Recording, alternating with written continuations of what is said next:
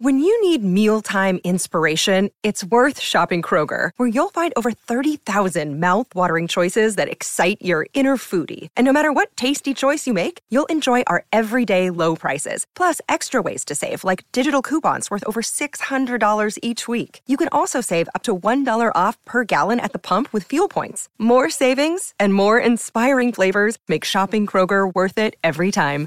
Kroger, fresh for everyone. Fuel restrictions apply.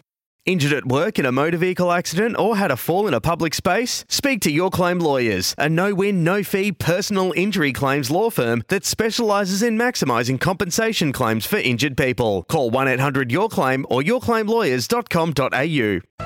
Yeah, a lot of other world sport going on at the moment as well. So we're just going to shift gears for a moment because it's the Grand Slam in action, the French Open, almost partway through that. Brett Phillips is the host of the first serve. Thanks to Yonex, who have launched their Naomi Osaka LTD edition E Zone rackets as used by her at the recent US Open. BP, it's all happening. Thanks for joining me. Uh, thank you, Kane. Uh, yeah, late nights. Uh, love to be there live, uh, but Yes. um, not to be. It's uh, well, a bit like the US Open. It's uh, it's you know, fascinating, really, uh, with you know, the limited crowds and. But I tell you what, the competitiveness on court is there for everyone to see. It's a major, you know, it's big stakes, uh, big prize money, big points, and um, there's uh, there's been plenty of moments. So you, you, particularly in the first week when you're watching so many courts, there's a there's a lot going on, a few controversial moments, and a bit of fire in the players. That's for sure. No Aussies left, unfortunately. No, look, Marc Polmans uh, was the last remaining Aussie standing last night. He took on a, a very good clay courter, Christian Garin of Chile, who has won four titles on the ATP Tour, all on the clay. So it was going to be a tough assignment, but he did a great job, Mark, to take the opening set tiebreaker. Uh, lost the second convincingly. He led 5 3, serving for the third set. He just couldn't nail it. He would have been two sets to one up, uh, been in pole position to maybe close that in four. He left the door open, and uh, and Garin just makes you play. I mean, he hits with depth. He hits with you know, um, you know, just good uh, good pace. Uh, he uses the clay courts uh, really really well. Uh, good spins, good angles. Um, just wore down uh, Marc in the end, and then closed that in in four sets. So he, he was close, and that, that's testament to uh, what he's brought to the table in his young tennis career. But we just love to see the Aussies be able to go to the next step and actually turn these sort of creditable, you know, gallant sort of um, performances into wins, and uh, that's the that's the challenge at the moment. On the men's side, big guns. Rafa's chasing 13. I'm correct in saying that at the French, Yep. aren't I? Uh, he's still alive, as he, as is Novak. Can can you split them? I know contrasting styles, and Rafa's dominated on clay. If you is it shaping up? Is the draw um, shaping up that way that these two will meet in the final? Well, there's one bloke, Dominic Thiem, who might um, alter that. We'll just see how the next uh, couple of rounds uh, pan out. I, I think, you know, Nadal, it's interesting, isn't he? He was a bit cranky before the tournament. You know, he, he loves the Babolat ball. He was training thinking, oh, the Wilsons is not quite maybe coming off the racket as beautifully. But to be honest, I mean, he's played a couple of rounds and he looks absolutely sublime. So he just loves clay. He loves Roland Garros. You know, he was 93 and 2 win loss going in, so he's just got, you know, such an affinity with uh, the French Open. So uh, I think as he gets more matches under his belt and he gets into the second week, considering that he came off a fairly limited prep, you know, having bombed out early at the Italian Open last week and having not played for six or seven months, I feel like the more he plays, he's going to get better. Uh, I mean, Djokovic just on the surface. I mean, he won the first set in 22 minutes last night, so he had a dinner date somewhere in Paris. And apart from shooting himself in the foot at the US Open, he's looked unbeatable this year. That's how good he is off that baseline. So, in trying to compare, I mean, Rafa, you have to give him the edge at the French.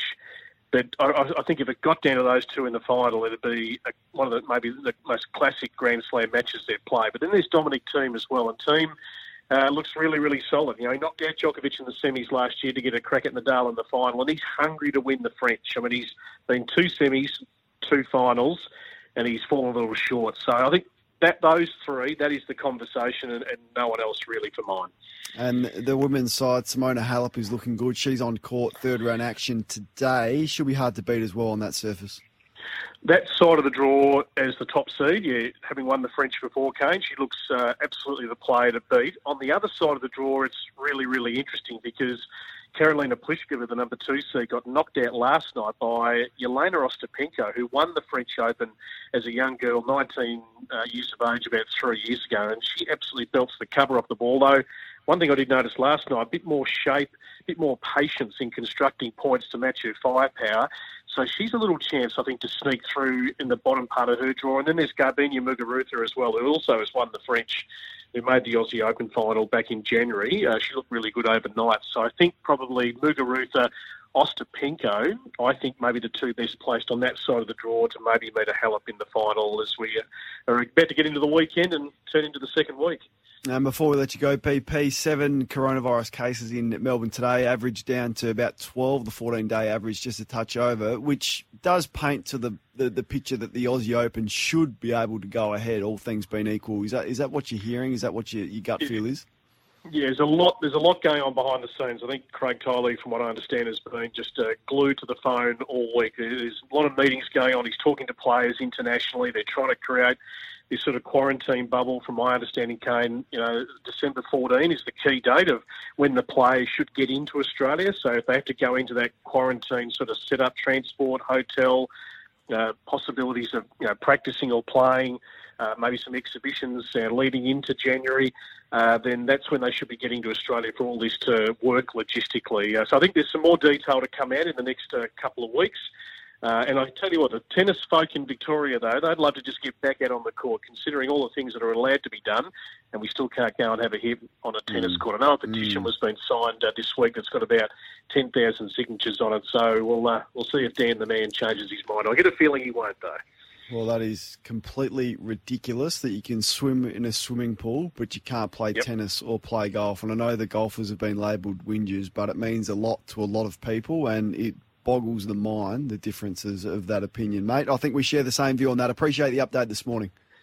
Thanks, Kate. Talk soon. Limited release, limited number available. Check with your local Yonex dealer. They bring us Brett Phillips this morning from First Serve. One three. It's Tyre Power's Big Footy Final Sale. To kick things off, you can get the power to buy three and get one free on selected Toyo passenger car and SUV tyres. Tyre Power's Big Footy Final Sale can't last. Visit tyrepower.com.au now.